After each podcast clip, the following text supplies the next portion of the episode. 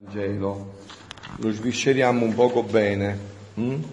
che poi nell'omelia... Non c'è il microfono, quindi bisogna alzare un po' la Sì, perché nell'omelia magari eh, non avremo la possibilità di scendere più a fondo, no? Allora leggiamoci un attimo questo Vangelo di oggi. In quel tempo una folla numerosa andava con Gesù. Egli si voltò e disse loro, se uno viene a me e non mi ama più di quanto ami suo padre, la madre, la moglie, i figli, i fratelli, le sorelle e perfino la propria vita, non può essere mio discepolo. Colui che non porta la propria croce e non viene dietro a me non può essere mio discepolo. Chi di voi volendo costruire una torre non siede prima a calcolare la spesa e a vedere se ha i mezzi per portarla al termine? Per evitare che se getta le fondamenta e non è in grado di finire il lavoro, tutti coloro che vedono cominciano a deriderlo dicendo, costui ha iniziato a costruire ma non è stato capace di finire il lavoro. Oppure quale re partendo in guerra contro un altro re non siete prima a esaminare se può affrontare con 10.000 uomini chi gli viene incontro con 20.000? Se no, mentre l'altro è ancora lontano, gli manda dei messaggeri per chiedere pace. Così chiunque di voi non rinuncia a tutti i suoi averi non può essere mio discepolo. Questa è il Vangelo, la parola di Dio che oggi poi sentiremo eh, Giampaolo un po' tutti quanti questi brani, mettemeli davanti che così li vediamo uno per uno. Allora dicevo, questa è la parola di Dio che poi ehm, è il Vangelo di oggi, no? della messa della domenica 23, 23 settimana del tempo ordinario. Oh. Allora, questo Vangelo, diciamo, ha un doppio aspetto, no? Per noi che eh, stiamo approfondendo con la divina volontà, ha un piede nella redenzione, cioè in questi duemila anni, e un piede ce l'ha invece nella santificazione, nella, nell'opera, nel, nella rivelazione che Gesù ha fatto a Luisa sulla divina volontà. Perché eh, non ci sono nella vita spirituale, come anche nella vita umana, non si possono fare salti indebiti. Tu non diventi immediatamente adulto, è vero? Sei nato adulto tu, ma hai dovuto passare le varie fasi della vita. E così anche qua. Non si accede alla divina volontà se prima non si fa un percorso serio di conversione, un serio cammino di conversione. Ok? Non, non, non, fate, non vi fate impapocchiare che si possono fare salti, se no si rischia di battere col muso a terra. Cioè deve essere un cammino organico, lineare, chiaro, no? Quindi questo Vangelo tocca tutti e due gli aspetti, adesso lo vediamo, no? Dicevo ieri sera, facendo l'omelia proprio su questo Vangelo, no? Credete che questo Vangelo parli della rinuncia? Punto interrogativo, avete visto che dice di rinunciare? Ebbene, per prima cosa ci chiede esattamente il contrario. Ci, di, ci dice che non dobbiamo mai rinunciare ad una determinata cosa, altrimenti non entriamo in paradiso. E io aggiungo, appunto, perciò vi ho detto i due aspetti, altrimenti non entriamo nella vita della divina volontà. E qual è questa cosa, anzi l'unica cosa che, che ci permette di entrare è se vi rinunciamo siamo fritti, non entriamo né nella vita della divina volontà né tantomeno poi nel paradiso. Qual è questa cosa che ha detto Gesù? Chi non prende la propria croce e non viene dietro a me, quindi è chiaro, l'unica cosa a cui non bisogna rinunciare qual è? Non sento? Ah, ecco, mo sento, la croce. Quindi l'unica cosa a cui non bisogna rinunciare è la croce. E state attenti che qua c'è un sottile inganno, eh? Perché se noi non ci convertiamo su questo punto, siamo soggetti a essere ingannati. anche nel cammino della divina volontà. Se non ci convertiamo bene su questo punto, eh, siamo soggetti a essere ingannati, eh? Perché noi la prima cosa che tendiamo un poco tutti è a dribblare la croce. Anche in questo cammino della divina volontà, è vero, vorremmo gustarci tutte le gioie della divina volontà, ma così con un salto, paf, è vero, senza, saltando il percorso. Cioè adesso conosco la divina volontà, quindi a chi mi serve più le ore della passione? Perché io dovrei meditare la croce di Gesù, che poi è la croce mia anche? E no, così non, non, non funziona il fatto. Cioè c'è questo passaggio che è fondamentale. Molte volte, per esempio, no? anche la ricerca uh, ossessiva di uh, preghiere carismatiche, guarigioni, sotto sotto, io sono sincero perché io devo parlare chiaro, sotto sotto nasconde un inganno.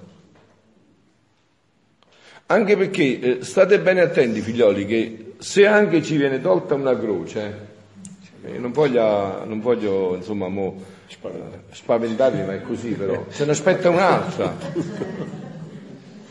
Avete capito? Non è che... Oh, punto, non è che tu dici, allora, però, no, invece, aspettate però, perché poi tocchiamo il punto decisivo, invece, dove sta il passaggio della conversione? Allora, quindi abbiamo questo, abbiamo toccato questo punto, perché poi diciamo tutta questa rinuncia in che cosa si riduce poi realmente per noi, no? Allora, quindi dicevo, quindi appurato questo, che questo a cui non bisogna mai rinunciare, ce ne sono invece tante altre cose a cui bisogna rinunciare come se vogliamo seguire Gesù.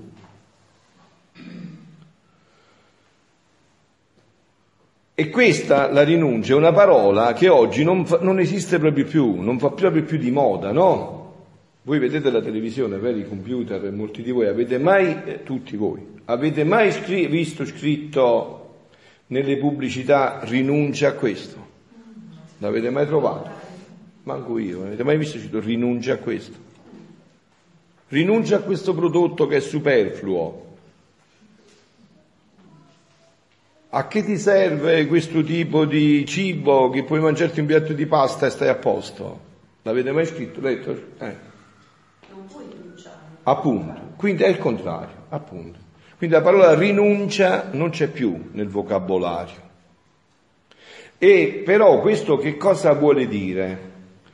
Qual è? Perché state attenti a questo passaggio, perché poi ci servirà per la divina volontà. Allora che cosa ti propina il mondo dicendo questo? Che tu, assecondando il tuo io, quindi non rinunciando, sarai felice. Cioè, se fai le vacanze, se vai in discoteca fino alle 8 del mattino, se ti liberi da tutti i tabù del sesso, se insomma fai, sarai felice. Però vedete questo fatto adesso, diciamo, a distanza di 50 anni, 60 forse, di tutto questo, pure Nofesso dovrebbe capirlo che non è così, ma pure Nofesso, è vero. Un fesso dovrebbe capirlo che è scemo, dovrebbe capirlo che non è così, che non è vero, è un inganno satanico, che non è secondando l'io che diventi felice, ma è proprio l'opposto, e questo chi lo testimonia? I veri convertiti, che hanno iniziato un vero cammino di conversione, no? I veri convertiti, che hanno iniziato un vero cammino di conversione, dicono ho trovato la gioia. Ma come vai coi piedi scalzi, mo? dici il rosario, fai digiuno a pane e acqua mercoledì e venerdì e hai trovato la gioia, come prima potevi avere tutto quello che volevi, sesso, droga, rock and roll, avevi tutto lì e non avevi trovato la gioia. Ecco la testimonianza, è vera, si vede lampante, no? Là non puoi scherzare quando trovi un vero convertito. Perché quando trovi un vero convertito non si può pazzire più. E qui non puoi pigliare per fesso, a quello non puoi prenderlo per fesso, perché quello conosce questo aspetto. Sì, dici Tonino. Un vero convertito che voi state affermando, io lo ricordo dalla Palermo ad aprile, un sacerdote che nella sua parrocchia fa l'adorazione con 1500 persone al lavoro. Quando io, per grazia di Dio, ho fatto arrivare i volumi un anno e mezzo fa, poi l'ho rincontrato dopo un anno, sì. e gli ho portato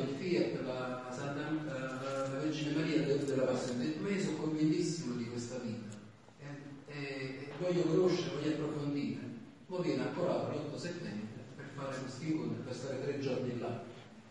Ma lui era il direttore di banco. E è diventato sacerdote e ha colto il dono. Appunto, cioè il, Desidera- appunto il passaggio sta qua. Quando nella vita si incontra questo, ti inghioda perché tu non puoi dire che quello non conosce l'altro aspetto della vita, lo conosce molto bene.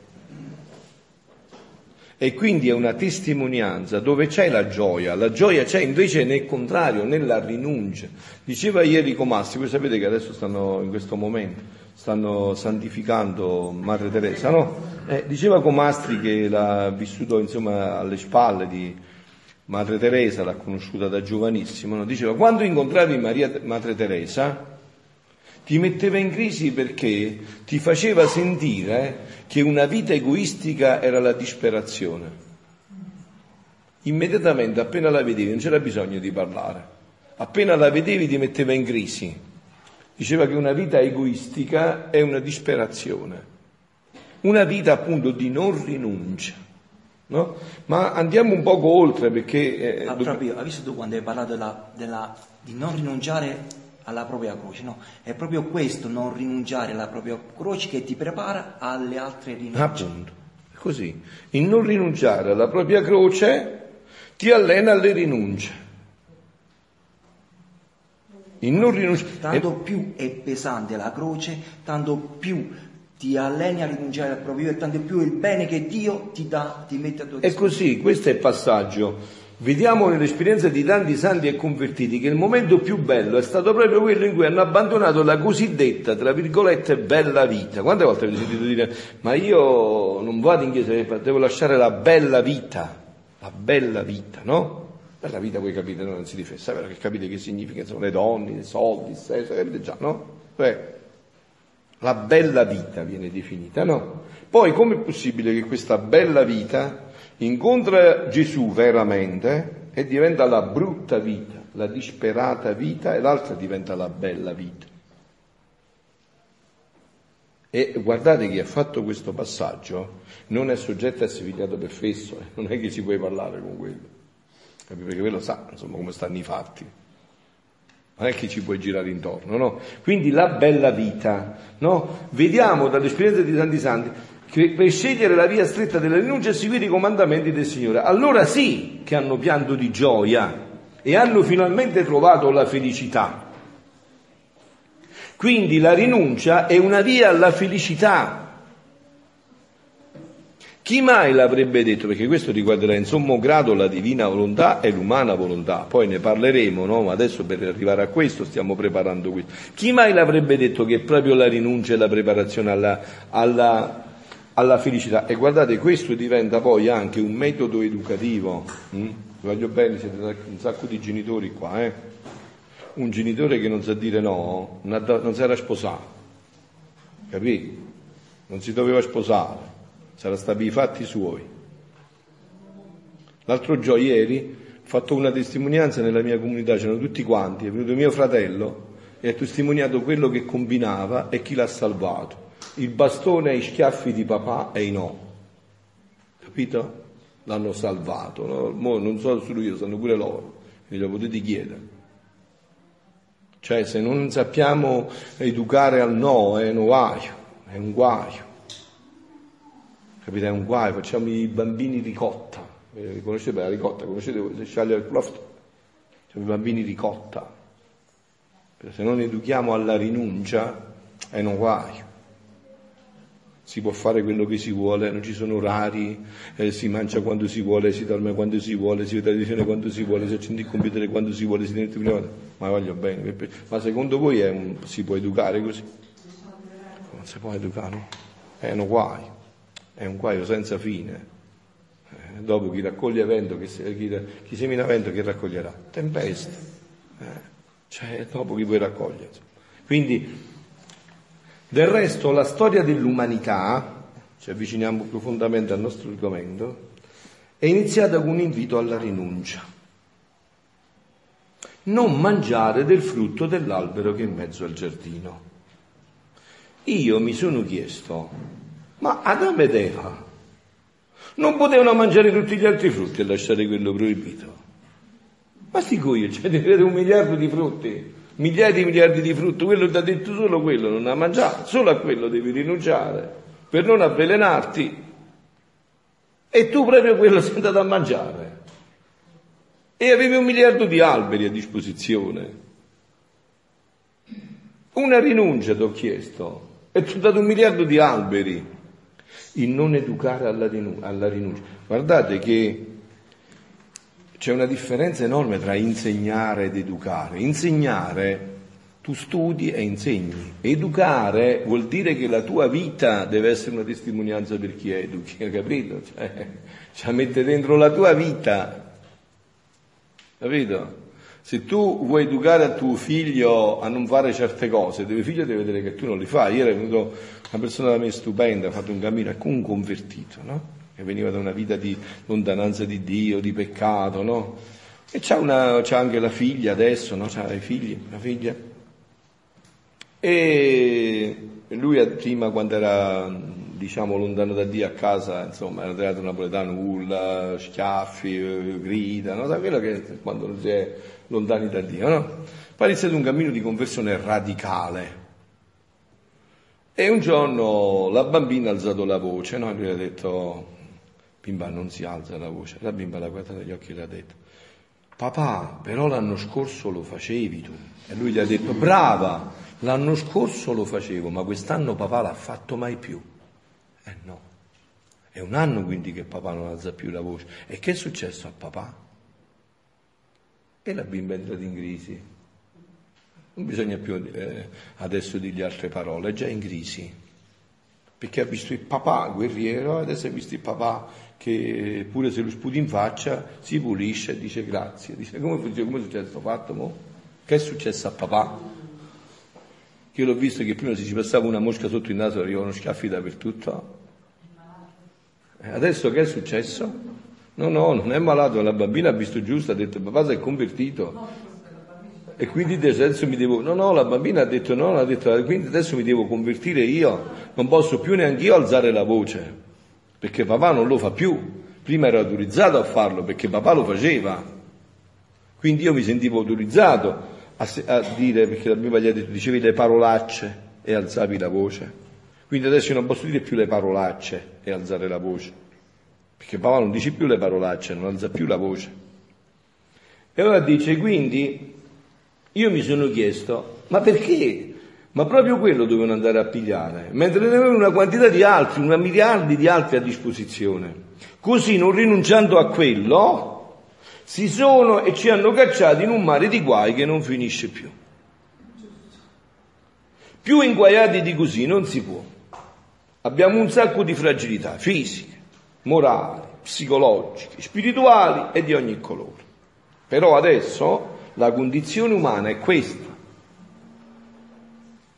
Quindi se vogliamo ritornare a quello, se uno ha preso una strada sbagliata e tutte le indicazioni ti dicono guarda che se vai in fondo a quella strada c'è una sola soluzione, andrai nel burrone e ti sfracellerai.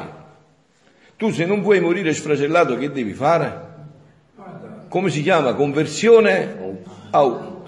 Inversione au. Quindi, de- appunto, quindi devi ritornare a gomma, quindi devi ritornare dove eravamo. Allora adesso la strada per ritornare dove eravamo è la rinuncia. Non c'è un'altra possibilità. Quindi mo, dopo questo che vi ho detto, significherebbe essere fessi se fate in un altro modo, vuol dire che volete essere infelici. Non c'è una possibilità, non c'è un'altra possibilità. C'è solo quella della conversione a gomito, a U, completa, per ritornare dove eravamo stati creati. Quindi dice, e pensare che loro non avevano niente di ciò, di questi mali, e per di più avevano quel solo comandamento di non mangiare quel frutto da osservare. Non c'erano altri, non ce n'erano altri. Adamo ed Eva, prima del peccato originale, pregavano? Rispondete. No, che pregare? Che vuoi pregare? Che te ne a pregare? A che appunto, a chi dovevano pregare? A chi pregavano? Vediamo per avere una cosa. Bravo! Eh, Appunto, prega bravo, preghiamo per avere qualcosa, ma se uno ha tutto che deve pregare? Se io ho tutto, pre- Grazie, ma se io sto pieno di soldi, prega a te per mi farà 10 euro. Eh, non ho capito io, non ho capito. Cioè, a chi devo pregare? Che cosa c'è da pregare? Se vivo in questa unione intima e tutto è mio. È un figlio, no? In casa prega la mamma per si, farsi dare il pane. E va nel, nel mobile, alza, apre e si prende il pane, no? È casa sua. È l'ope- o- come si chiama? L'operaio, lo schiavo che deve dire mi, mi dai una fetta di pane. Ma il figlio è figlio, no? Quello che è del padre è del figlio. Quindi solo questo avevano. Sapete qual è lo sbaglio che hanno fatto e che facciamo tutto noi, tutti noi? Al loro seguito. Eh, eh, ad- a- quella- lo sbaglio che ha fatto Adamo, sapete qual è stato? Avete? Quello di fissarci sulle cose a cui dobbiamo rinunciare e non su colui che incontreremo. Il diavolo ci piglia per fesso, ci fa fissare sulle cose che dobbiamo rinunciare. Ma guarda che se tu vuoi seguire Gesù rinuncia a questo, a quello, a quello, è vero? Parlate con i giovani voi. Eh, sentite che vi dico, si dice, ma vieni, vieni in chiesa a pregare, a confessare, ma io dopo devo rinunciare a questo, a quello, no? Eh, Questo lo descrive anche nel trattato della vera devozione alla Vergine Maria, no? quando dice uno, no? Dice, quando fa questa consacrazione, chissà che cosa deve rinunciare, Appunto. però non pensa al bene che tu puoi ottenere appunto, dopo. bravo. Chi non viene dietro a me, fissiamoci su quel me. Chi non viene dietro a me, ha detto Gesù, non ha detto che bisogna, bisogna andare dietro a lui, seguire lui. Pensate un po' a questo, no? Quando eh, me l'ha raccontata una volta Giampaolo, no? Che Diana gli aveva dato l'appuntamento, dice domani ci vediamo alle 8. E Giampaolo si è messo a pensare, eh, ma adesso per andare da Diana, era innamoratissimo, no? Non vedeva l'ora. Dice, per andare da Diana devo rinunciare alla partita di calcio, devo rinunciare agli amici, al bar. Non ci ha pensato proprio, vabbè. Era talmente il desiderio di abbracciare Diana, no, il Tiano, Diana, eh, che non la pensava più a niente. E, e questo è successo a noi, perché sennò come possiamo parlare poi del cammino nella divina volontà? Cioè abbiamo perso a capo più Gesù Cristo, ci siamo innamorati di Lui. Questo è il passaggio. Allora non più, tu non vedi più la rinuncia, non c'entra niente la rinuncia. Tu vedi l'oggetto del tuo amore.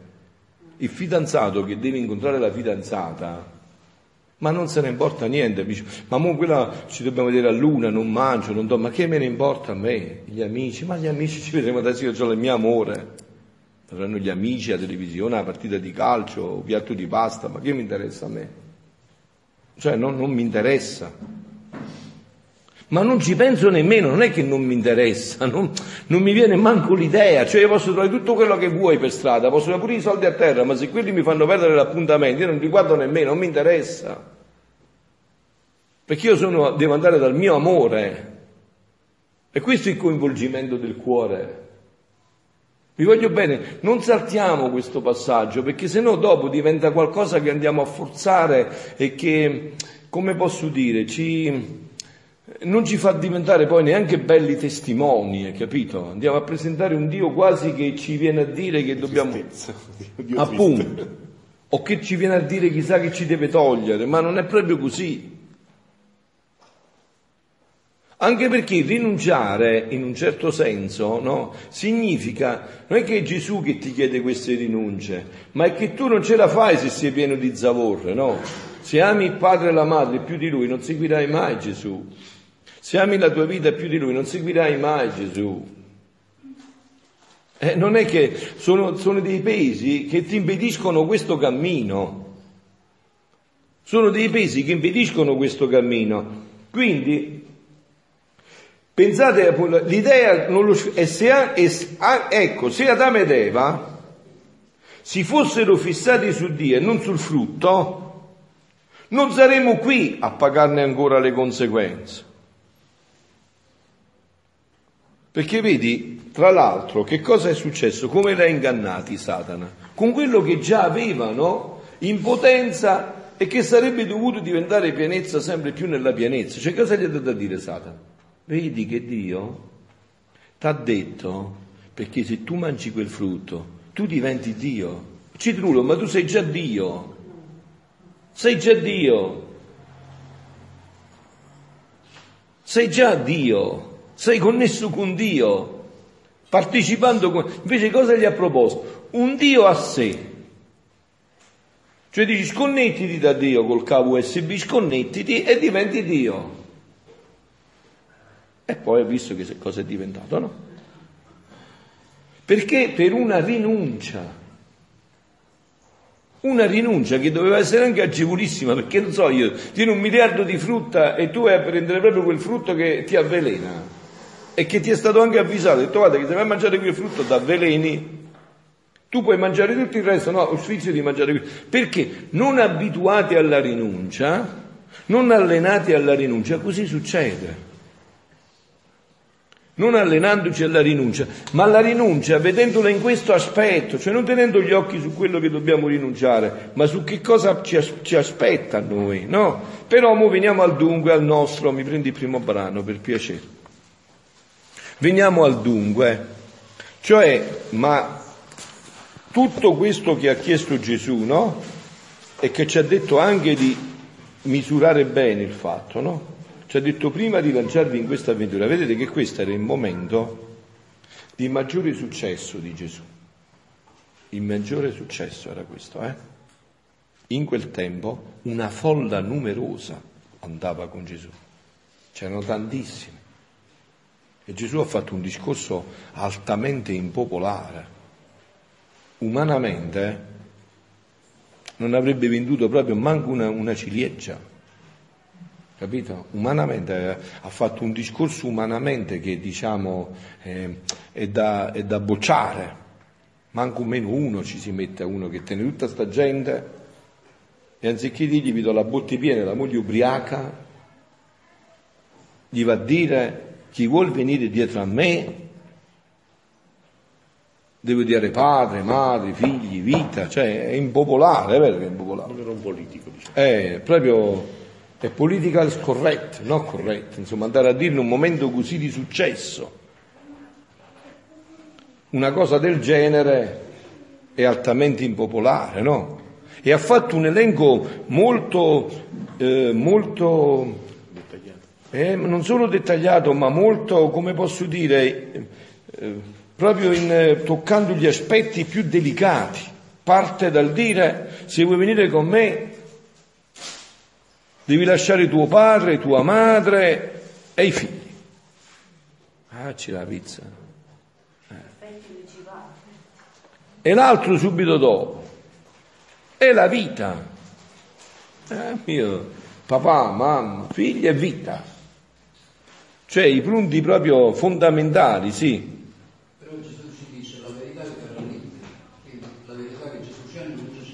Appunto, eh, appunto, certo, ma dico però in un momento come questo, insomma, ad, ad azionare, però tutto questo per i figli della divina volontà a cosa si riduce? È semplicissimo, a che si riduce? Figli miei, ah, rispondetemi, a che si riduce tutto questo? A rinunciare alla propria volontà.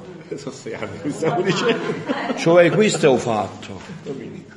Allora, fermiamoci un attimo su questo punto, perché Qua è il nodo di tutto il passaggio. Tutto questo che ha detto Gesù, detto a Luisa, è semplicissimo, che Dio è estremamente semplice. Tutto questo richiede una cosa sola, la rinuncia alla propria volontà. La Madonna ha fatto solo questa rinuncia. La Madonna subito ha rinunciato al frutto proibito e ha ricevuto tutti i frutti. Immediatamente se voi andate a leggere gli scritti, il libro della regina nel regno della divina volontà, vedete che il primo atto della Madonna, che ha confermato in tutti gli atti della vita, è stato legare la sua volontà al trono della Santissima Trinità e non volerci avere mai a che fare. Allora qua dobbiamo un attimo andare a toccare la costituzione dell'uomo, eh? come Dio ha creato l'uomo, perché da qua poi deriva il fatto, no? come Dio ha creato l'uomo. Allora, L'uomo è stato creato così. Volontà divina, anima, volontà umana e corpo. E la volontà divina è per tutto il resto ciò che è l'anima per il corpo. Che cos'è l'anima per il corpo? L'anima, anima e corpo, il corpo senza anima è finito. E così è la divina volontà per l'anima, per la volontà umana e per il corpo. La volontà umana anima, l'anima, la volontà, la volontà divina anima, l'anima, la volontà umana e il corpo. Ok? Quindi se noi permettiamo questo, noi ritorniamo nella felicità iniziale in cui eravamo stati creati. Quindi se noi fissiamo la nostra volontà umana in questo, non nelle rinunce, ma in questo, tutto diventa uno splendore senza fine. Vi faccio una domanda e vi autorizzo ad alzare la mano o a tenerla bassa. La tiene bassa chi dice di no e la tiene, me la alza chi dice di sì. Eh? Volete essere felici voi? Mi alzi la mano chi vuole essere felice. Sei partito proprio veloce. Eh, quindi tutti volete essere felici, è vero? Benissimo, tutti, eh sì, no, ma tutti volete essere felici. Eh no, eh no, eh perché, eh, ho capito, ma poi si devono dire i fatti se vogliamo essere felici. Per essere felici bisogna rinunciare alla propria volontà. Perché la volontà umana, vediamo un po' questo passaggio della volontà umana che è molto delicato ed importante, no? perché ho visto che a volte sfugge anche se l'ho ripetuto tante volte. Allora, la volontà umana è stata creata da Dio, quindi è buona o è cattiva la volontà umana? La volontà umana è stata creata da Dio, quindi è una cosa molto buona, anzi la più bella per eccellenza. Perché la volontà umana è, diciamo, una somiglianza della volontà divina. La volontà umana è una potenza spirituale, piccola, limitata, ma potenza spirituale. La volontà divina è una potenza spirituale, eterna, immensa, universale, ma la volontà umana però è una, una potenza spirituale. Però state attenti come è fatto, perché qua è il passaggio fondamentale. La volontà umana però non è stata creata in sé. L'uomo è stato creato solo anima o solo corpo? Esiste un uomo che può essere solo anima e solo corpo? No. esiste un uomo che può essere solo anima e solo corpo? Poi ti dico, eh? No, non sarebbe umano. Quindi l'uomo è corpo inspirituato e spirito incorporato. È fatto, è un incastro. Non è né angelo che è puro spirito e né animale che è solo eh, materia. L'uomo è a metà tra queste due realtà, è corpo spirituato e spirito incorporato. Ok? Quindi lo stesso vale per la volontà umana. La volontà umana è stata creata per essere sempre in riferimento a, in connessione con, in unione di, fusa a la divina volontà. Nel momento in cui la volontà umana si arroga il diritto di stare in sé, non può starci, perché non è stata creata così. Quindi si va a connettere, io ho portato un'immagine, ve l'ho, ve l'ho detto altre volte, già un'immagine, no, noi siamo stati creati così, con un buco nel fianco dove c'era il cavo USB inserito dentro e l'altro era nel fianco di Dio e noi eravamo in continua connessione. Quindi ogni volta, in ogni atto, ecco perché nella divina volontà non c'è più l'atto naturale e l'atto spirituale. Un piatto di maccheroni mangiato nella divina volontà vale tanto quanto vale il rosario detto nella divina volontà. Non c'è più differenza tra il naturale e lo spirituale. O quindi l'uomo è stato creato così, ok? L'uomo che ha fatto, qual è stato quel peccato, quella non rinuncia, no? La rinuncia era dire guarda non ti sconnettere mai da me, non mangiare da te, prendi cibo da me, non lo prendere da te, che se lo prendi da te ti avveleni perché? Non lo puoi prendere da te, perché tu non ce l'hai, dovrai connetterti con qualcos'altro che ti è venuto a provocare. Allora quindi Dio ci aveva creato con questa connessione. Noi invece abbiamo deciso di sconnetterci. E dico noi perché voi dovreste avere la certezza assoluta, e i fatti vi dicono, insomma, eh, i fatti di ogni giorno ve lo dico, che nel peccato di Adamo c'eri proprio tu, c'ero proprio io. Non è che Dio fa che i padri si mangiano eh, la frutta acerba e i figli legano i denti, no. Non è così. È che c'eravamo noi in quel no. E ogni peccato attuale testimonia questo no. Ok? Ogni peccato attuale attualizza e testimonia quel no, quella non rinuncia. Quindi la volontà umana che ha fatto, l'uomo che ha fatto si è sconnesso e si è inventato, un, ha messo a fianco a quella, a quella porta. porta un'altra, ne ha fatti due. E secondo i momenti si connette un po' col diavolo e un po' con il mondo. O se volete si connette con tutte e due, anche perché anche dietro il mondo c'è lui, no?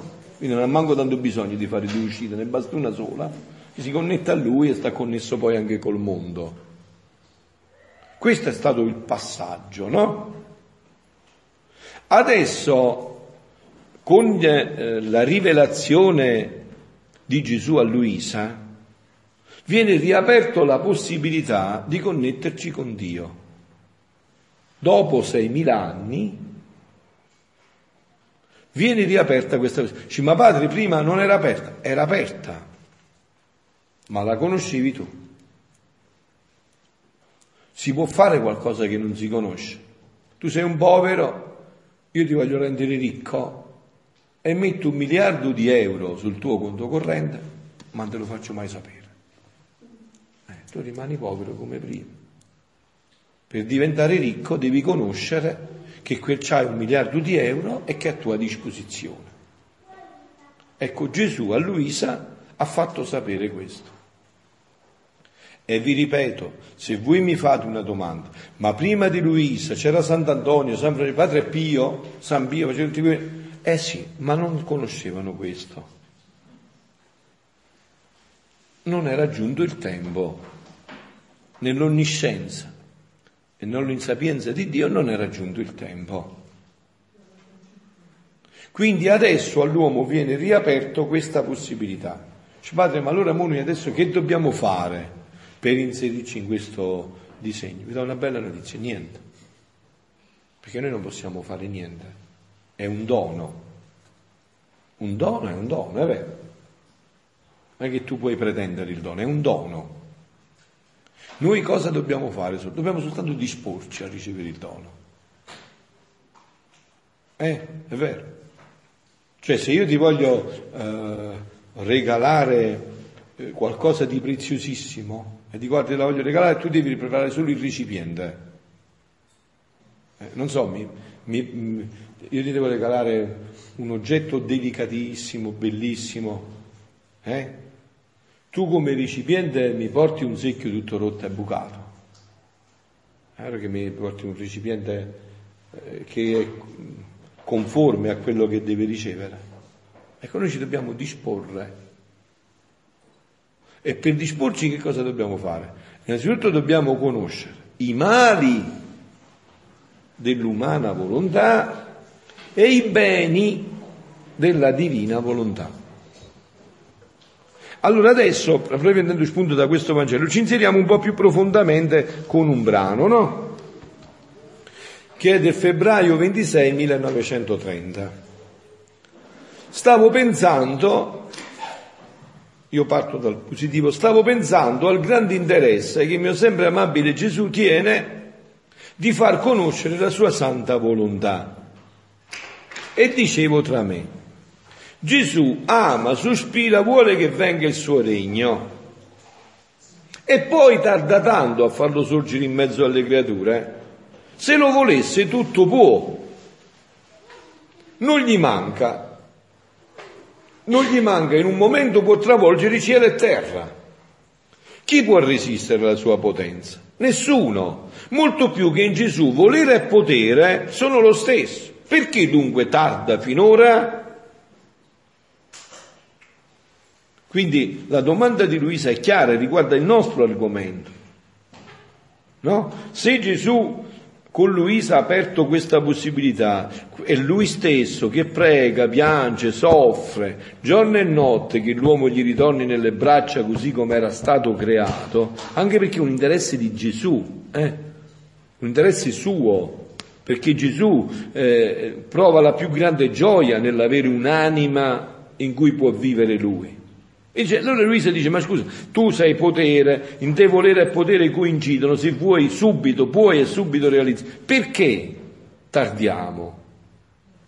Perché ancora siamo, dobbiamo essere schiavi di questa umana volontà che ci ha fatto tutto questo male? Perché tardiamo? Questa è la domanda.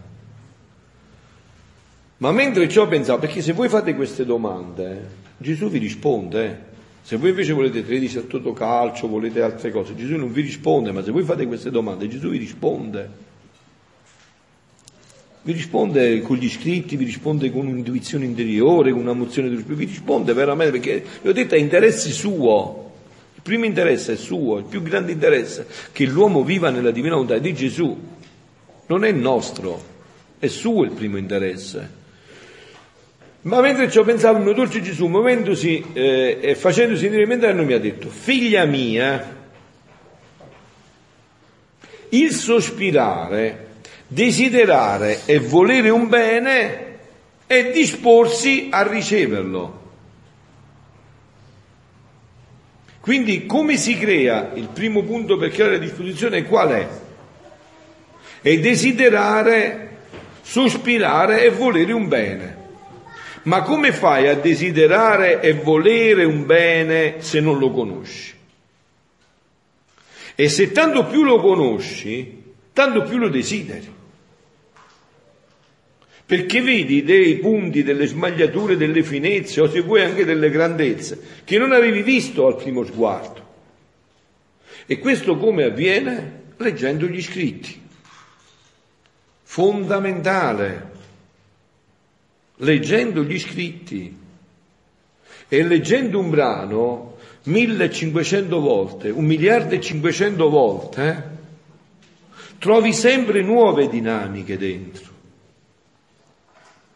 Nuove dinamiche che sempre più ti spingono a sospirare, a desiderare e a volere questo dono. Ma mentre avviene questo, che tu desideri, sospiri e vuoi questo dono, si creano le disposizioni perché che cosa succede? Che tu ti ampli di atti divini e fai regredire il buio dell'umano. E quindi sempre più ti disponi a ricevere questo dono. Tanto più tu leggi, approfondisci, preghi, piangi, voi piangete per questo giorno e notte, avete altri motivi per piangere, non ne ha più. Piangete giorno e notte Signore, da, venga il tuo regno, Signore, venga, Signore, venga il tuo regno, venga, Signore, venga, venga, vogliamo dire, venga il tuo regno, Signore, venga. Piangete giorno e notte, con forti grida e lacrime, e così si creano le disposizioni. Si creano le disposizioni.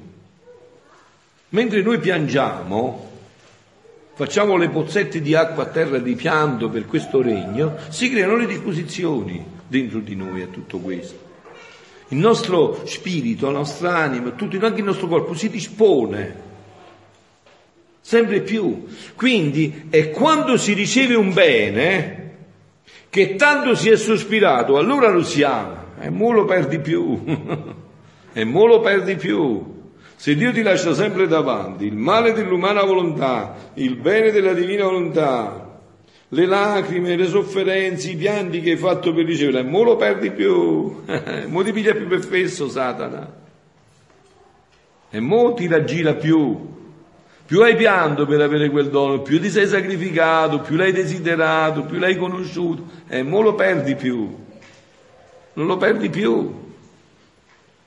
Perché hai conosciuto il male dell'umana volontà e il bene infinito della divina volontà. Quindi dice, allora lo si ama, si apprezza e si custodisce e si tiene come il benvenuto e il portatore del bene che si sospirava. Non solo questo è un altro eccesso del nostro amore, che facciamo sospirare il bene che vogliamo dare.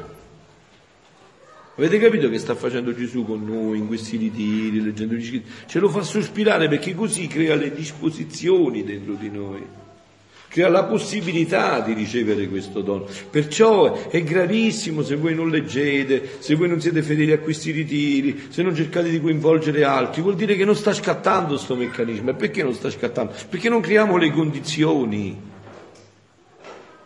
E invece noi dobbiamo creare le condizioni per questo. Allora vedete, la, vedete mo, è scomparsa la rinuncia. Voi oggi potevate andare a mangiare la pizza sul lago, là, sul mare, poi, poi, e dopo arrivavi a casa e ti arrabbiavi con tuo marito o con tua moglie, eri nervoso, il traffico ti aveva fatto perdere perché avevi trovato qui le cucine da discoteca, ti eri imbestialito, e quella pizza era diventata veleno, andata di traverso. Non è meglio stare digiuno. E quante pizze di traverso? Appunto. E quante, appunto, e quante pizze di traverso. No? Quindi invece questo crea il dispositivo. Non solo questo è un altro eccesso del nostro, quindi avete capito, il farcelo desiderare, il farci aspettare, il farci... è un eccesso di amore, perché sempre più a scavare profondamente le disposizioni dentro di te. E quando arriverà questo dono, ma tu talmente l'hai desiderato, talmente l'hai conosciuto, talmente l'hai amato, che ti possono tagliare col motosega, ma tu non perdi più questo, per nessun motivo al mondo. Fino a che ti resta questa coscienza, non lo perderai mai, a meno che non pazzo, insomma, no? Non lo perderai più. Quindi eh, che facciamo sospirare il bene che vogliamo dare alla creatura. Metta, eh, che faccia, non solo questo è un altro eccesso che facciamo sospirare bene che vogliamo dare alla creatura, ma che metta qualcosa di suo, almeno i suoi sospiri, le sue lacrime, la sua volontà di volere quel bene. Quindi questa è la parte nostra. Dobbiamo fare altro. È tutto grazia, è tutto gratis. Figlioli, nella vita cristiana tutto è grazia. Non vi fate imbrogliare su questo punto che è molto delicato. È tremendo questo punto. È tremendo questo punto perché noi facciamo entrare sempre il nostro io. Non poi possiamo fare, ma perché noi siamo qua? Qualcuno di voi lo ha meritato di essere qua. Ma sapete quante volte penso alla mia vita e penso a tanti miei amici, ma molto più buoni di me, bravi di me, intelligenti di me, con tanti talenti e non hanno ricevuto la grazia che io ho ricevuto. Quindi dove sta il merito? Ma quale merito? Ma tu sta sto merito? spiega in un'altra maniera, dice mm. chi vuole ricevere deve dare, no? Quindi il, il, dare dispone la creatura a ricevere e Dio a dare. Che cosa significa questo? Che io con i miei atti, i miei giri, i miei sospiri, vado a riequilibrare la divina giustizia e dispongo il terreno della, del eh, di, il mio terreno a ricevere quel il, seme che vuole Dio dare alla sua creatura. Quindi non solo questa è una, ma quindi perché vogliamo che la creatura metta qualcosa di suo, almeno i suoi sospiri, le sue preghiere, la sua volontà di volere quel bene per poter dire guardate che fa l'amore. Quasi quasi Qua Gesù, come posso dire per rendere l'idea, no? Beh, e Dio lui sa quello che dice, no? Ma quasi quasi sembrerebbe una, una cosa, una contraddizione perché cioè lui quasi ci vuol dare un merito, ma non c'è merito, ma lui ce lo vuol dare, sentite che fa, no? Dice perché? Per potergli dire, vedi, te lo sei meritato, perché da parte tua hai fatto quello che hai potuto per ottenerlo. Ma che hai fatto? Hai capito? Cioè ci crea le disposizioni perché possiamo anche dirgli, perché ci possiamo sentire dire, te lo sei meritato, perché da parte tua hai fatto tutto quello che potevi fare. Cioè che hai fatto? Non hai fatto niente. Nella, nella migliore delle ipotesi hai pregato un po', distratto pure. È stato qualche lacrimuccia, e questo è stato sufficiente per dirti te lo sei meritato. Quindi dice, eh, che volere che vedi e lo sei meritato, perché da parte tua hai fatto quello che hai potuto per ottenerlo. E noi con tutto il cuore te lo diamo. Mentre, eh, me lo dice però, vedi, me lo ricordo, mentre è tutto effetto della bontà nostra. Vedete, è quell'esempio che ho portato altre volte, no? Immaginati Emanuele il bambino, Emanuele il bambino di Giampaolo qualche anno ancora più piccolo di adesso, no? Due anni che ha sentito dai fratellini, dalla sorellina, che era il compleanno del papà. E allora ha deciso di regalargli l'ultimo iPhone 7, 8, quanto è? 9, insomma quello che è, l'ultimo iPhone si è pensato di regalare. Perfetto. Quindi ha deciso, ha pensato di regalargli questo.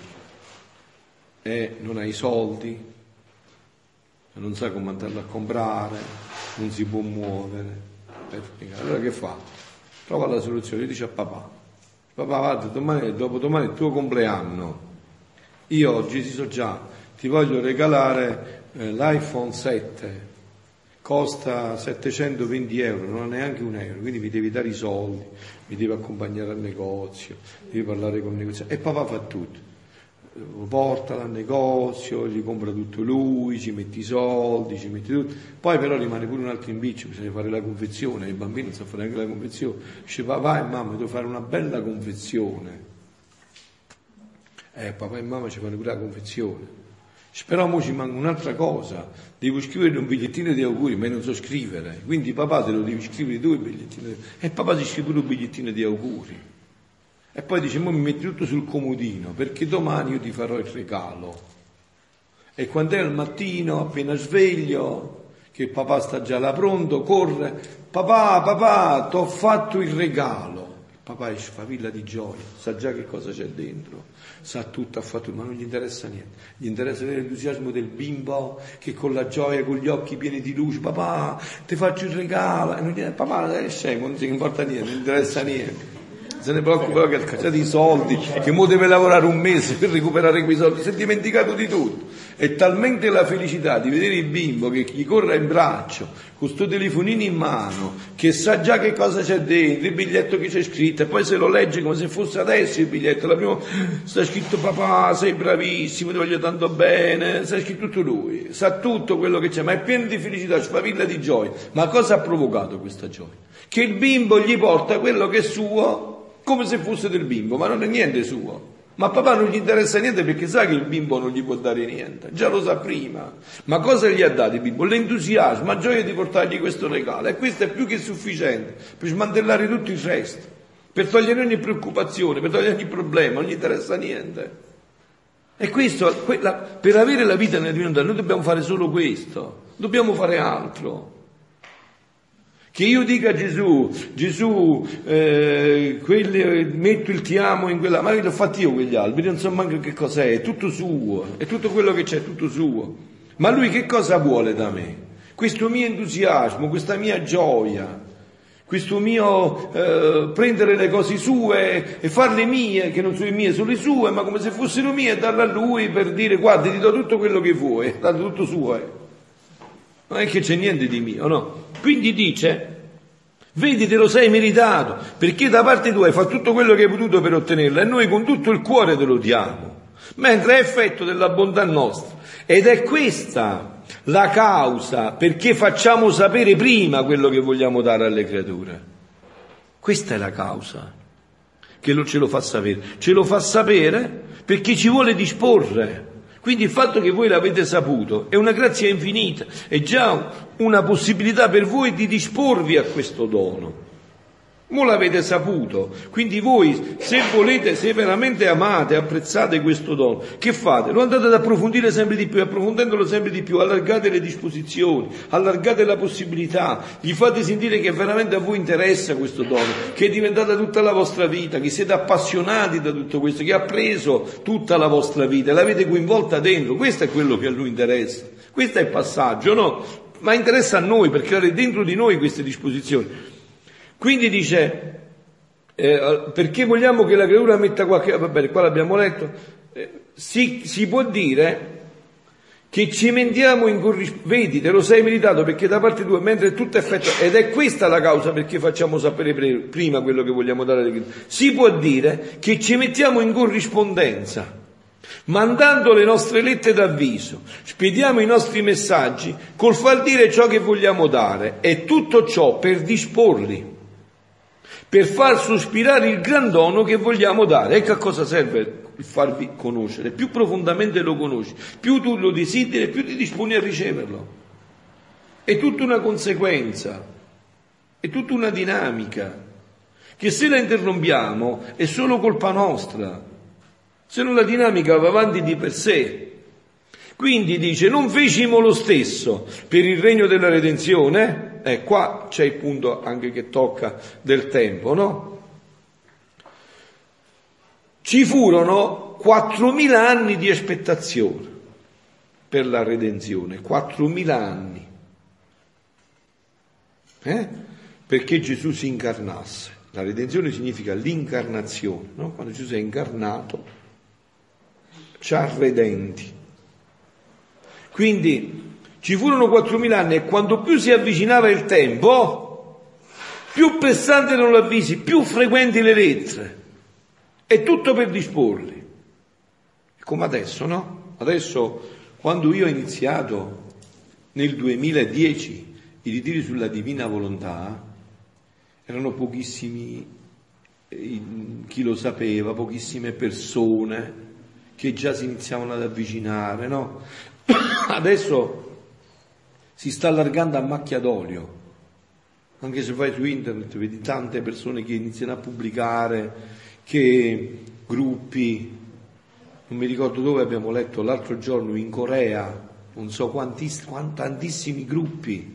Si riuniscono, hanno fatto già un centro studi sugli scritti della Divina Volontà, che io farò anch'io qua, ma appena viene Joseph a ottobre, noi faremo proprio un centro studi di approfondimento sulla Divina Volontà. Si sta diffondendo a macchia d'olio, perché? Perché si sta avvicinando il tempo, e Dio manda, manda, continuamente lettere dalla posta, va al postino in paradiso, dice porta giù alla terra, porta giù alla terra, manda continuamente lettere per far conoscere che il tempo si sta avvicinando, come faceva conoscere, guardate che tra poco io mi incarnerò, io Dio diventerò uomo, Lasciate perdere che poi non è stato capito, è quello che volete fare. Però lui ha mandato tutte le lettere per far sapere questo. Quindi dice, si fanno più frequenti le lettere. È tutto per che cosa? Per disporli. Per disporci ad avere il dono. Eh, ci avete qua il messaggio che ha dato ieri l'altro ieri la Madonna a Meggiugori, il 2, me lo date un attimo, voglio vedere un passaggio, no?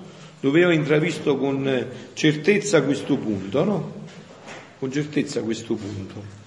Allora, quindi dice il gran dono che vogliamo dare. Non fecimo lo stesso per la redenzione?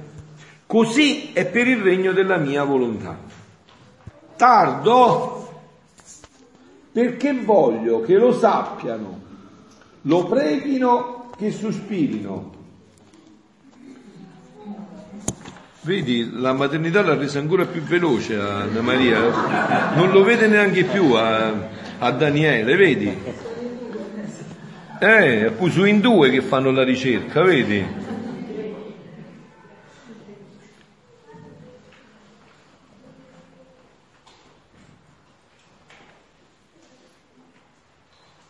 Allora, qua dice no, mio figlio vi chiede l'amore e la preghiera in lui, in lui. Qua sono tutti accenni, perché la Madonna non può parlare esplicitamente, parla una massa enorme, no? come io ve l'ho detto molte volte nella mia parrocchia. Sono costretto a fare una botta a cerchio e l'altra a tombagno, no? Perché lo vedo, per esempio, ieri sera ho letto un brano un poco più approfondito e ho visto che non capivano, anche se li avevo preavvertiti, no? E ho capito che non, se puoi leggere qualcosa della Divina Volontà deve essere qualcosa ancora di, di molto sensazionale, perché se vai più nel profondo non si capisce, no? Quindi dice, eh, per pregare in Lui, eh, in Lui, poi dice, amare e pregare in Lui vuol dire, come madre ve lo insegnerò. Qua dice voglio insegnarvelo, no? ve lo insegnerò, voglio insegnarvelo. E, e qual è, come lo insegna? Lo insegna attraverso Frappio, capito? Cioè l'amare e pregare nella divina volontà. È questo quello che intende la Madonna, non è una forzatura. Eh? Io l'avevo detto che, prima che dessi il messaggio, che la Madonna parlava delle... ma parlerà sempre più della... Ma scusa, ma è, è normalissimo, perché questa era la sua vita. Pregare in Lui, non ha detto pregare per, a Lui, in. È in, è, è proprio questo. E poi dice ve lo insegnerò, ve lo insegno. Questo è. La madre regina della divina volontà vuole insegnarci questo in lui. In lui, non fuori da lui, non più fuori, ma dentro di lui. Quindi dice, non feci, ci fu così è il regno della divina volontà, tardo perché voglio che lo sappiano. E voi siete responsabili, eh? Ho detto, voi dovete coinvolgere i fratelli in questo. Voi dovete, non dovete fare altro, è una cosa semplice. Dovete portare le notizie, dovete portare le letterine. Poi ognuno è libero, ma voi dovete portare le letterine. Non dovete perdere occasioni. Ogni occasione dovete parlare di questo. Anche cercando, vi, vi autorizzo io, anche cercando di scioccare quando date l'avviso. Scioccate, scioccate. Cioè, ti, sai, sta facendo un pellegrinaggio a San Giovanni Rotondo, vado da più grande santo della redenzione di San Pio, che faceva miracoli a ogni millimetro. E tu dici, bellissimo, ma io conosco una cosa più grande che Padre Pio non conosce. Ehi, eretico, senti a me, senti a me. Ti dimostrerò che io conosco qualcosa di più grande. E ci mettete una pulce nell'orecchio. Ma se voi non siete dentro non lo fate, è vero, perché prima bisogna esserci dentro, bisogna crederci che il fatto sta così. Bisogna crederci che il fatto sta così. Perché il punto sta qua, no? Così è per il regno della mia divina volontà. Tardo perché voglio che sappiano, che pregano, che sospirano che venga a regnare, che comprendano il gran dono di essa, che comprendano. Noi, sì, Tunino. 16 novembre 2016 facciamo sette anni di adorazione eucaristica per credo a Vaticano e avevo parlato con il parroco di fare il triduo come abbiamo fatto l'anno scorso e l'altro anno ancora che invita a me vescovo quest'anno abbiamo mandato un'email carissimo parroco possiamo invitare il Monsignor Seccia per, per il 16 che sta già al ritiro a Pesto e di mercoledì, quindi da lunedì a venerdì. E dice, ma come poi non si sposta il mercoledì? Invitiamolo la domenica. E il mercoledì invitiamo così a Pichino. E c'è due vescovi per sapere. io gli ho. Il parroco non permise che noi iniziassimo prima del 16 novembre. Poi il Signore mi ha illuminato far entrare in queste conoscenze. Il 16 novembre, nel pieno meriggio che inizia a entrare nel 1900, nel coro del Divino, del Divino Volete, in Venezia. Quindi sette anni di adorazione e il 16 novembre è la pienezza del dono di Luisa e la pienezza di sette anni di adorazione. A me l'ha detto il vice parroco, dice per l'evento dell'8 settembre 100 persone, 120 persone non è da invitare il vescovo. Eh, ma dico, ma sette anni di adorazione e il 16 novembre il dono di Venezia nel pieno del di Luisa è da invitare il vescovo? Dice sì, questo sì. Quindi Monsignor Pighier verrebbe in questo contesto. Il parroco dice, ma è possibile che per questo evento ci vogliono due vescovi? Io nel mio consiglio, forse ci vuole proprio il parroco. Bravo, eh, magari. Così è per il regno della mia divina volontà. E così e così poter dire loro che venga a regnare, che comprendono la Chiesa, e così poter dire loro, l'avete voluto, ve lo siete meritato ed essa già viene a regnare in mezzo a voi.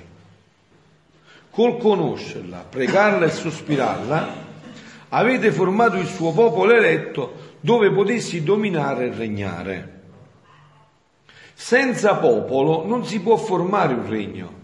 Ed ecco l'altra causa, che si sappia che la mia divina volontà vuol venire a regnare sulla terra che preghino, che la sospirino, che si dispongano per formare il popolo suo dove deve scendere in mezzo a loro e formare la sua reggia, la sua sede e il suo trono. Perciò non ti meravigliare che mentre vedi tanto interesse da parte mia che voglio che la mia volontà regni, poi vedi che tarda.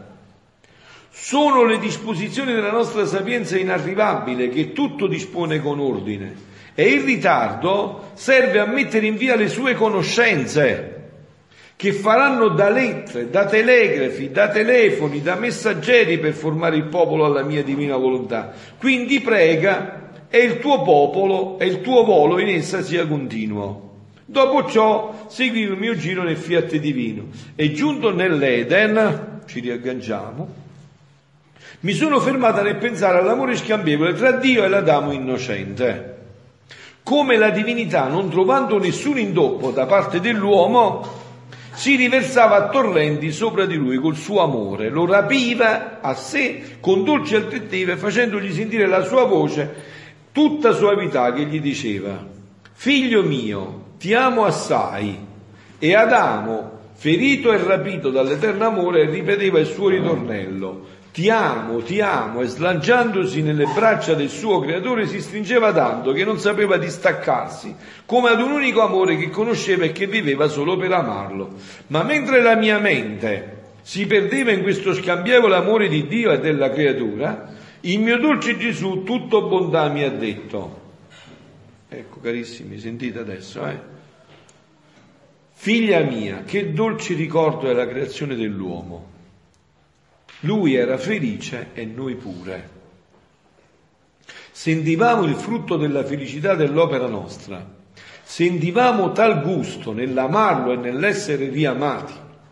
La nostra volontà divina ce lo conservava fresco e bello e portandolo fra le sue braccia di luce ce lo faceva contemplare. Come era bella l'opera da noi creata, il nostro caro figlio ed a figlio lo tenevamo in casa nostra, nei nostri beni interminabili. E per conseguenza come figlio faceva da padrone, come vi ho detto, no, figlio non va in casa a dire papà mi dai un pezzo di pane, il padrone apre il mobile e si prende il pane, no? E poi il fargli fare da padrone, il fargli fare da padrone, niente ci veniva di male, anzi ci rallegrava, ci faceva sorridere, ci trastullava, ci dava le belle sorprese degli stessi beni nostri. E poi come non doveva essere padrone se possedeva la nostra volontà divina che signoreggiava tutto e domina tutto? Per non farlo padrone dovevamo mettere in servitù la nostra volontà, ciò non poteva essere. Dove essa regna non esistono servitù, ma tutto è padronanza. Se noi teniamo gli occhi su questo, non c'è più la rinuncia. Se noi ci imbeviamo di questo, Preghiamo per questo, leggiamo per questo, piangiamo per questo, non ci sono più rinunce. C'è l'obiettivo che ci assorbe talmente tanto che non ci fa neanche pensare rinunce. Vi ho detto, avete davanti agli occhi questo esempio, l'innamorato per l'innamorata. Non pensa che ci stanno altri mille ragazze magari più belle di quelle che c'è la partita di calcio, che ci sono gli amici, non ci pensa proprio, è incantato, si dice dove è incantato, sei incantato, no? È incantato. Diventa proprio un'estasi, uscire Appunto. fuori, cioè Dio che si riversa nella creatura e la creatura che si riversa Appunto. totalmente in Dio. Appunto, e dove essa regna non esistono più sicuri, perciò fino a tanto che l'uomo visse nel nostro fiat divino, non conobbe servitù, come peccò, è qua il punto, Qua arriva il punto di questo Vangelo. Come peccò, sottraendosi dal nostro volere divino, perdette la pardonanza e si ridusse in servitù. Perdette l'ordine. Vedete, anche qua, no? Fermiamoci un attimo solo, chiudiamo un attimo la fede, fermiamoci solo con la ragione, no? Solo con la ragione. Gesù in questo Vangelo ci ha detto, no, subito, immediatamente, la prima rinuncia che ci ha chiesto, no, ha detto in questo Vangelo, lo riprendiamo, se uno viene a me e non ama, eh, non ama, più di quanto ami suo padre, la madre, la moglie, i figli, i fratelli, le sorelle e perfino la propria vita, non può essere mio discepolo. Ok, va bene. Allora, la domanda è questa, la faccio a Giampaolo perché, che nomino Giampaolo perché è vicino a me, perciò se no, per, per, Giampaolo, a Giovanni tuo papà, con quale creta l'hai fatto? Con quale l'hai fatto tu? Bravo, quindi non l'hai fatto tu. Perché sei nato a... dov'è il paese? Napoli. A... perché sei nato a Napoli e non a Roma, a Milano?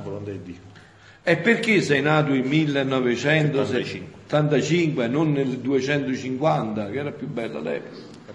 Quindi ci sta chiedendo di rinunciare a qualcosa che dovrebbe essere normale. Papà non me lo sono fatto io, mamma non me la sono fatta io, la vita non me la sono data io. Perché noi siamo entrati in disordine. E disordine crea disordine. Il proverbio latino diceva serva ordo e te orto te servabit, conserva l'ordine e l'ordine ti conserverà. Che macello è se tu insegni al bambino, dici inizia a contare, 3, 4, 7, 1, non si capisce niente. Come si conta? 1, 2, 3, quindi 1 viene prima di 2, prima di 3. E se non lo metti in quest'ordine, crei disordine, fai un ciucciaggine senza fine, impazzisci sui libri di matematica, ma non farai mai niente. Allora, numero uno nella nostra vita, che cosa c'è? E qua ho un problema, avete capito? Quindi non, debbono, non c'entrano più le rinunce. Se tu hai fatto ordine, viene tutto conseguenziale. È tutta una conseguenza. Adesso se noi comprendiamo questo, abbiamo una sola strada da fare, ritornare a questo. Perché se ci teniamo nel disordine, avremo tristezze, angosce dentro di noi e creeremo disordine. Non c'è via d'uscita, non c'è un'altra possibilità. Non c'è, avete capito? Semplicemente non c'è. Non, perciò, fino a che l'uomo visse nel nostro fiat divino, non conobbe servitù, come peccò, sottraendosi al nostro dovere divino, perdette la pardonanza e si ridusse in servitù. Ecco perché c'è la parola di Dio questo Vangelo, perché ci vuole descrivere questa situazione e la medicina per ritornare. Che cambiamento da figlio a servo. Perdette il comando sulle cose create, divenne il servo di tutto. L'uomo, col ritirarsi dal nostro fiat divino, si sentì scosso fin dalle fondamenta. E la sua stessa persona la sentiva vacillante. I mali dell'umana volontà, figlioli, eh? Vedete anche qua, vi ripeto, figlioli, state attenti a questo passaggio, perché molte volte noi mettiamo dentro quel povero diavolo che è proprio un povero diavolo, eh? è proprio un povero disgraziato diavolo, ma il problema è nell'umana volontà, non è nel diavolo, è nell'umana volontà. E tanto più ci ostiniamo nell'umana volontà, tanto più ci indiavoliamo. È proprio il caso di dirlo, avete capito? Tanto più ci ostiniamo nell'umana volontà, tanto più ci indiavoliamo. Perdette il comando delle cose create, divenne servo l'uomo con ritirarsi dal nostro fiat divino, si sente scosso fin dalle sue fondamenta e la sua stessa persona la sentì vacillare, provò che cos'è debolezza e si sentì servo di passioni che lo facevano vergognare di se stesso e giunse a perdere il suo dominio. Quello che si mette in giro. Questo è. Questo è, figlioli. Sicché non stava più in suo potere come prima la forza la luce, la grazia, la pace, ma le doveva mendicare con lacrime e preghiere dal suo creatore. Ecco perché Adamo prima non pregava, come abbiamo detto prima, e dopo doveva pregare. Per mendicare, pensate, guardate, guardate il passaggio perché ci aiuti a comprendere questo Vangelo. Adamo, dopo del peccato, ha dovuto mendicare ciò che aveva come possesso. Quello che aveva come sua proprietà, dopo lo doveva mendicare,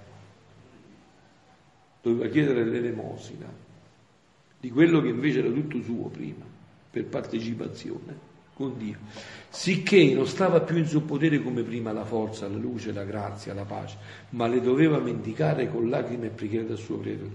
Vedi dunque che significa vivere nel mio volere divino? Essa essere padrona è servo chi fa la sua volontà. Come? Pulsante. Me lo scordavo. Sì. E io sorpreso dal dire di Gesù gli ho detto, amor mio, per quanto è consolante, udite adesso carissimi, eh, che ci interessa sempre più per questo Vangelo, per quanto è consolante sentirti parlare del tuo volere divino, altrettanto è doloroso sentire i mali dell'umana volontà. Mm? Io vi ho parlato adesso delle felicità, delle bellezze della divina volontà, ma adesso dobbiamo parlare dei mali dell'umana volontà. E Gesù ha soggiunto, figlia mia, se è necessario parlarti del mio fiat divino, il che servirà come invito, altrimenti allettamenti, voci soavi, dolci e forti per richiamare tutti a vivere nella reggia della mia divina volontà, affinché non siano più servi e padroni, è necessario parlare di questo. Così è necessario parlarti dei mali dell'umana volontà. Quindi facciamoci guidare da Gesù. È necessario parlare di uno, abbiamo fatto, adesso siete stati tutti in estasi, tutto bellissimo. Ma adesso parliamo dei mali dell'umana volontà però. Parliamone un poco di questi mali. E questo ci, ci dirà, mamma mia, ma che vuoi rinunciare? È una gioia rinunciare a tutti questi mali. È una felicità rinunciare a questi mali. Perché io non toglierò mai libero arbitrio all'uomo, capito? Mai, fino a che stiamo qua. Noi siamo sempre liberi. Mettetevelo bene in testa a questo punto, perché ho visto che certe volte, anche nella vita spirituale, noi cerchiamo una deresponsabilizzazione. Non esiste sto fatto. Noi abbiamo la libertà e non può essere toccata. Quello è un dono altissimo, punto. Il libero arbitrio. Che cos'è il libero arbitrio? È una libertà in fieri, crescendo, che si deve perfezionare e si perfeziona come? Rinunciando. Come si perfezionava la libertà di Adamo? Non mangiare di quell'albero. Rinunciando a quell'albero cresceva di atto in atto,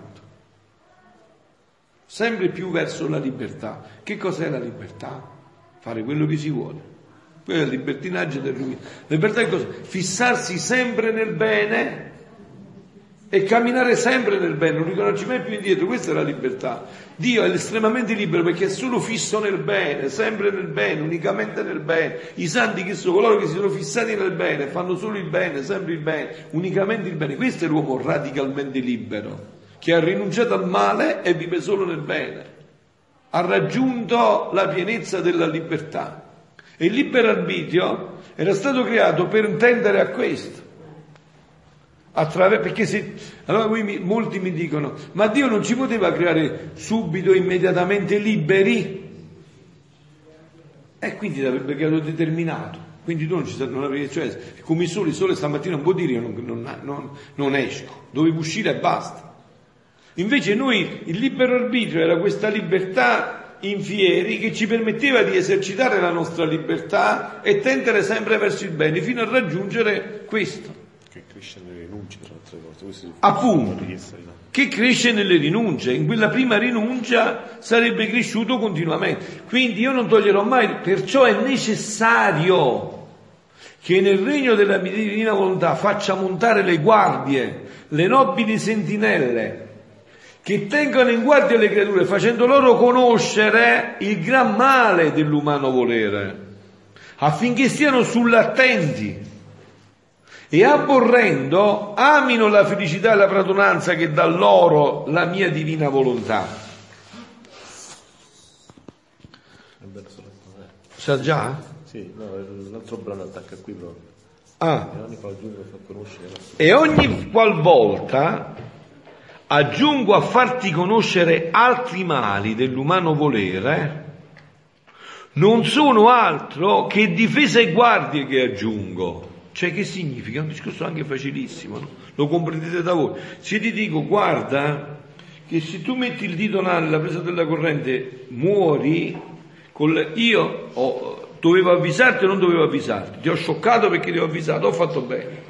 Ho limitato eh, la tua libertà, ho limi- l'ho cresciuta. Quindi conoscere i mali dell'umana volontà a cosa ci serve? a dire io questo non lo voglio, non ci voglio avere mai a che fare. Questo ha fatto la Madonna all'inizio. Ha conosciuto tutti i mali dell'umana volontà e con un atto risoluto, irretrattabile, che sempre più ha confermato in ogni atto della sua vita, ha rinunciato all'umana volontà per vivere solo e sempre di divina volontà. Questo è l'atto decisivo, l'atto in cui ci fatto, ci mette in questa vita di felicità, di felicità in felicità. Questo è l'atto decisivo. Quindi dice, ogni volta e ogni, eh, ogni eh, dove sta qua? Ogni volta, l'uno farti conoscere, altri Le umane volere non sono altro che difesa e guardi che aggiungo, affinché non ti facessero scendere nel fondo del suo abisso. Perché tu devi sapere che ogni male dell'umana volontà non sono altro che tante porte distinte che essa possiede per scendere nel regno dei mali, dei vizi, dei terrori raccapriccianti dell'inferno vivente, fino a rendersi nauseanti, insopportabile a Dio e a se stesso.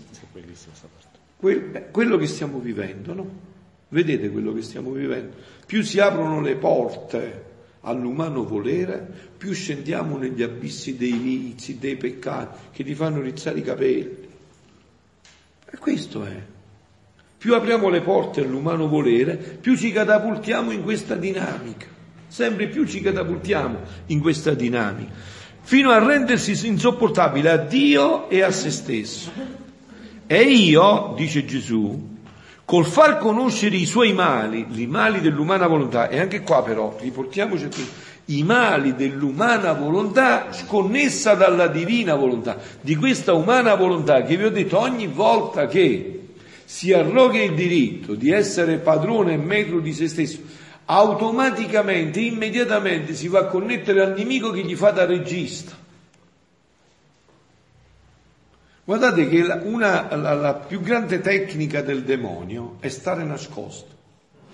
Voi avete letto tutto l'Antico Testamento, dalla prima parola inizia con eh, in principio, Bereshit, no? Enarche, in principio Dio, eh, fino all'ultima parola dell'ultimo libro dell'Antico Testamento, vedete quante volte compare il diavolo, il demonio. Io non mi ricordo bene, ma saranno due o tre, eh, andate a fare una ricerca poi, per piacere, vedete, che me lo fate sapere subito, no? Cercate un po'. Vedete quante volte la parola demonio, diavolo compare nell'Antico Testamento. Andate a vedere nel Nuovo Testamento, solo già nel Vangelo di Marco, quante volte compare.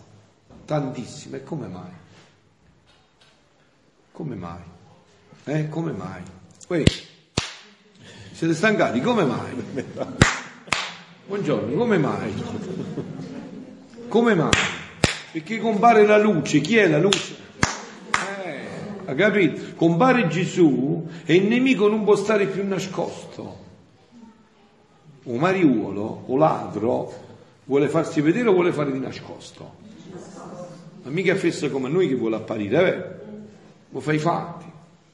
E ma come lo scovi il ladro? Se ci metti un bel faro di luce, basta, mentre va a rubare, Ecco, dice, è arrivata la luce e mi ha scoperto. Infatti i furti migliori quando si fanno? Nei notti.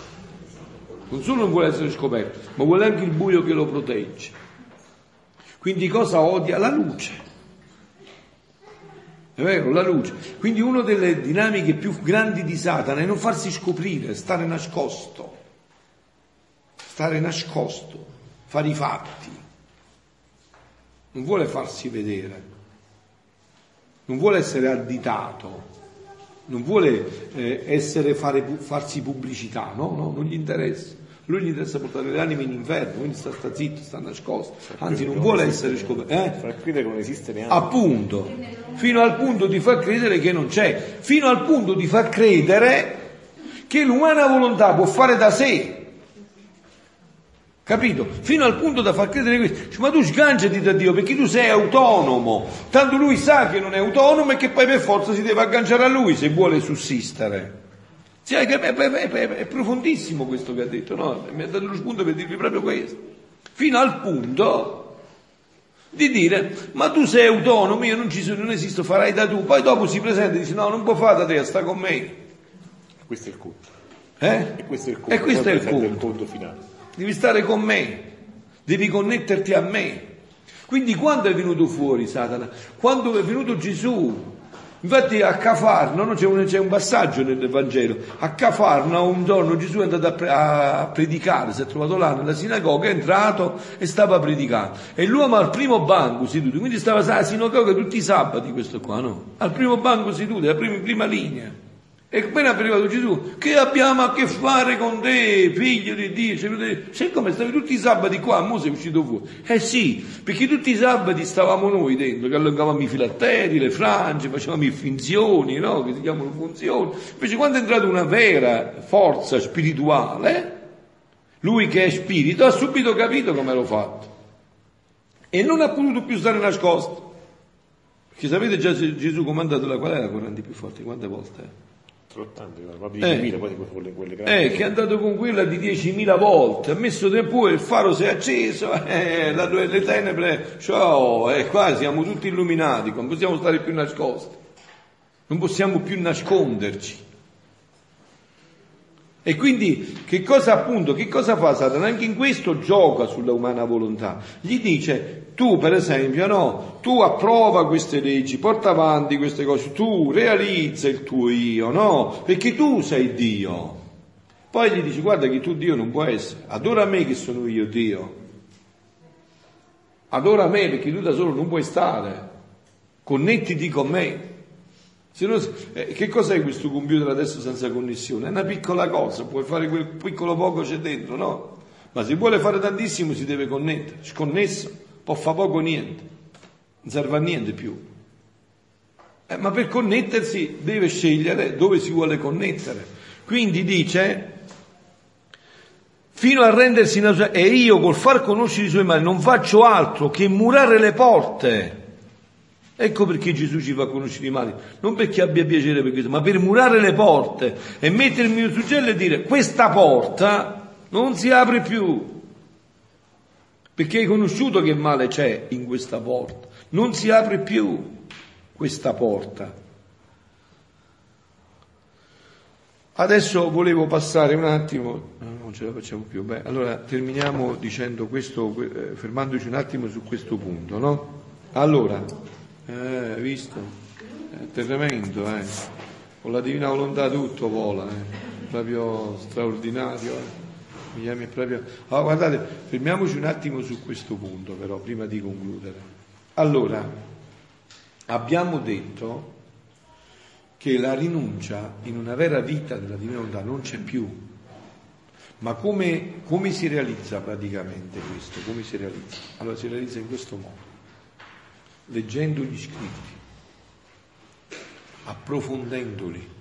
Guardate, io vi posso dire una cosa, sono un poco, cioè dopo tanto tempo, per chi segue da tanto tempo questo, sono un poco contrariato quando vi preoccupate o anche pubblicate altre cose.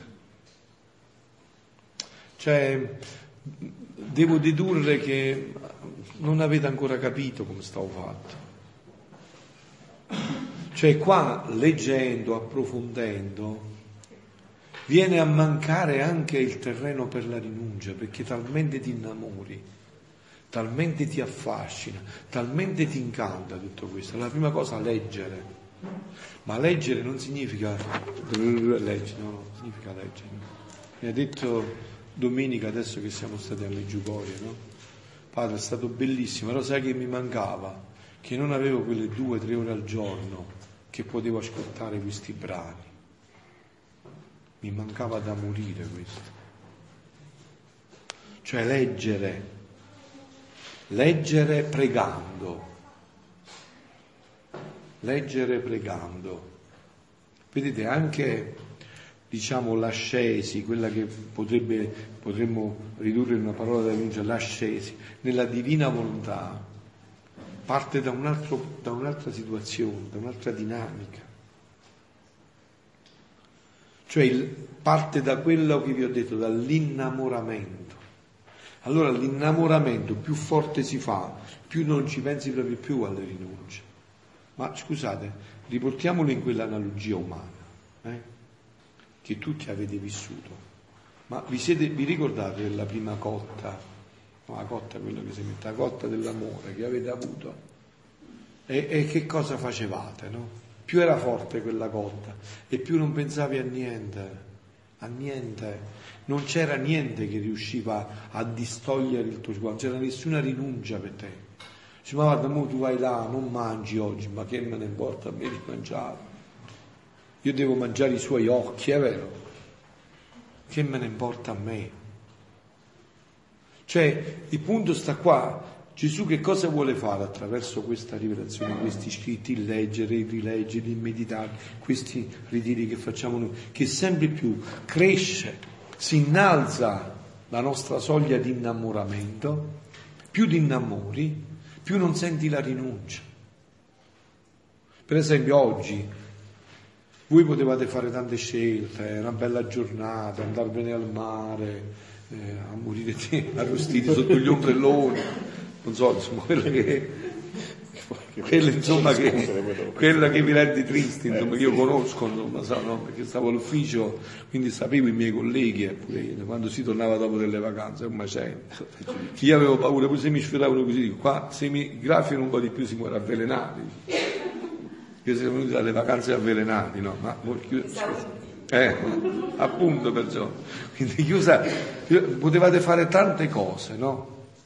Ma il desiderio di conoscere questo, di approfondire, vi ha, vi ha tolto tutto, non, non vi interessa nemmeno perché talmente cresce questo desiderio, talmente la bellezza, lo splendore che ci avvolge. Poi bisognerebbe eh, che si facesse una ricerca, andate a vedere un poco che cosa dice Gesù su questi scritti? Che virtù hanno questi scritti? Andatela a vedere un po'. Le virtù che contengono questi scritti, virtù incantatrice, virtù affascinante, virtù bilocativa. Andate a vedere un po' che virtù. Mentre li leggi si sviluppa questa dinamica. Quindi è una meraviglia. Cioè tu non te ne accorgi, ma questi scritti ti mettono dentro tutto questo, ti iniziano a incantare, ad affascinare, come ha detto, no, come ha detto adesso lei ha visto, Madonna, è vero, io ogni volta lo vedo, quando parlo di altre cose, il tempo sembra che non passa mai. Appena inizi a parlare della divina volontà, pff, vola. Perché sei assorbito, c'è una virtù incantatrice, c'è una virtù che ti assorbe, c'è un entusiasmo che ti tira dentro, c'è una felicità che inizia a pregustare, c'è una gioia, quindi è questo il Vangelo di stasera. Cioè, è come Gesù, no? Quando dice eh, entrate per la porta stretta. Eh sì, è vero che questa porta è stretta quando ci deve entrare, ma prima di tutto è una porta sempre spalancata. E poi una volta che ci sei entrato diventa così larga di felicità che all'inizio sembra stretta, invece va sempre più allargando di gioia, di felicità, tanto che tu dimentichi quella strettezza iniziale.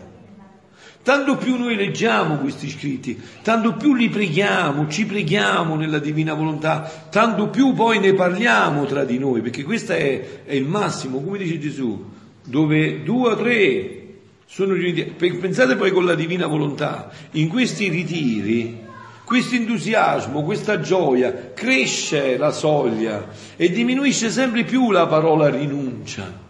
Si affievolisce quasi fino ad estinguersi, eh, ve lo dico, quasi fino ad estinguersi. Cioè, mentre adesso il mondo non usa più quel vocabolo di rinuncia perché pensa che la felicità ci sia nell'assecondare, tu sei talmente eh, preso da questa gioia, da questo entusiasmo, che la parola rinuncia eh, ti sembra quasi un giochetto da bambini, perché dici ma che cosa sto rinunciando? A cosa rinuncio? Vi ho detto, no, quando vedi, come è capitato tante volte a me, prima nella mia vita personale, poi nella vita tante persone che come sacerdote ho incontrato e che mi hanno detto, padre, ma che felicità! E qual è la felicità?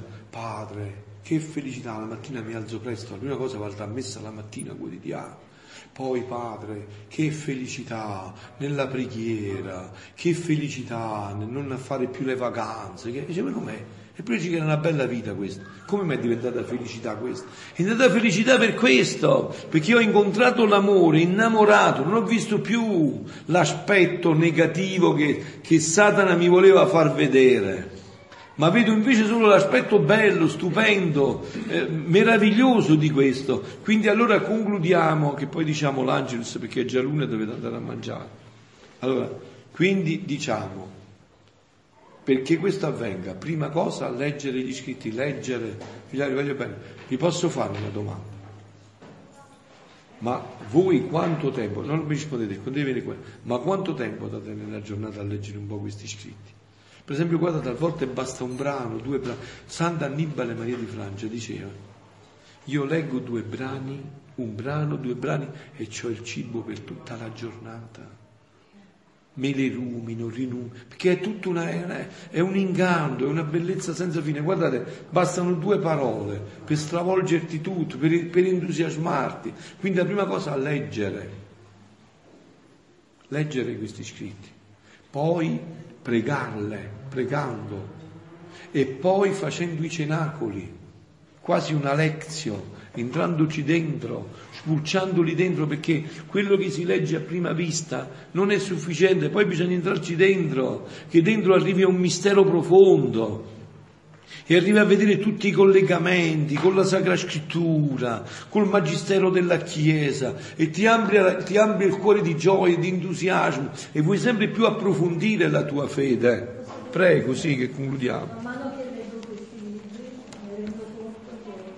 Alza un po' la voce che fai sentire a tutti quanti. Mi toglie da addosso le zavorre, no? Per portare. Quindi quella che Gesù ha dovuto dire necessariamente che era stretta per tutte le nostre zavorre, all'improvviso mi rendo conto che sta diventando sempre più larga e quindi mi sento immersa sempre di più nella propria divinità. Eh, vedo che tutto quello che fa. Questa è l'esperienza degli scritti, questa è l'esperienza degli scritti. Ma che capita a tutti. Avviene a tutti, immancabilmente. Eh. Basta, eh, cioè, hai fatto bene. No, no, ma è importante. Avviene, questo è il passato. No, no, ma è importante che uno parli così. Questo avviene per tutti. Se voi vi fate prendere da questi scritti, vedrete che anche le domande che vorreste fare, trovate le risposte dentro, le trovate dentro. tenere dentro questa gioia e quindi si ha proprio l'esigenza. E scatta anche questo, appunto, e scatta anche questo passaggio che pieni di questa gioia si vuole comunicare questa gioia. Mi dispiace che adesso dobbiamo andare però perché è suonato l'una e dovete per dare luce alla lampada. Andava prendendo tutti i libri scritti sul divin volere, eh?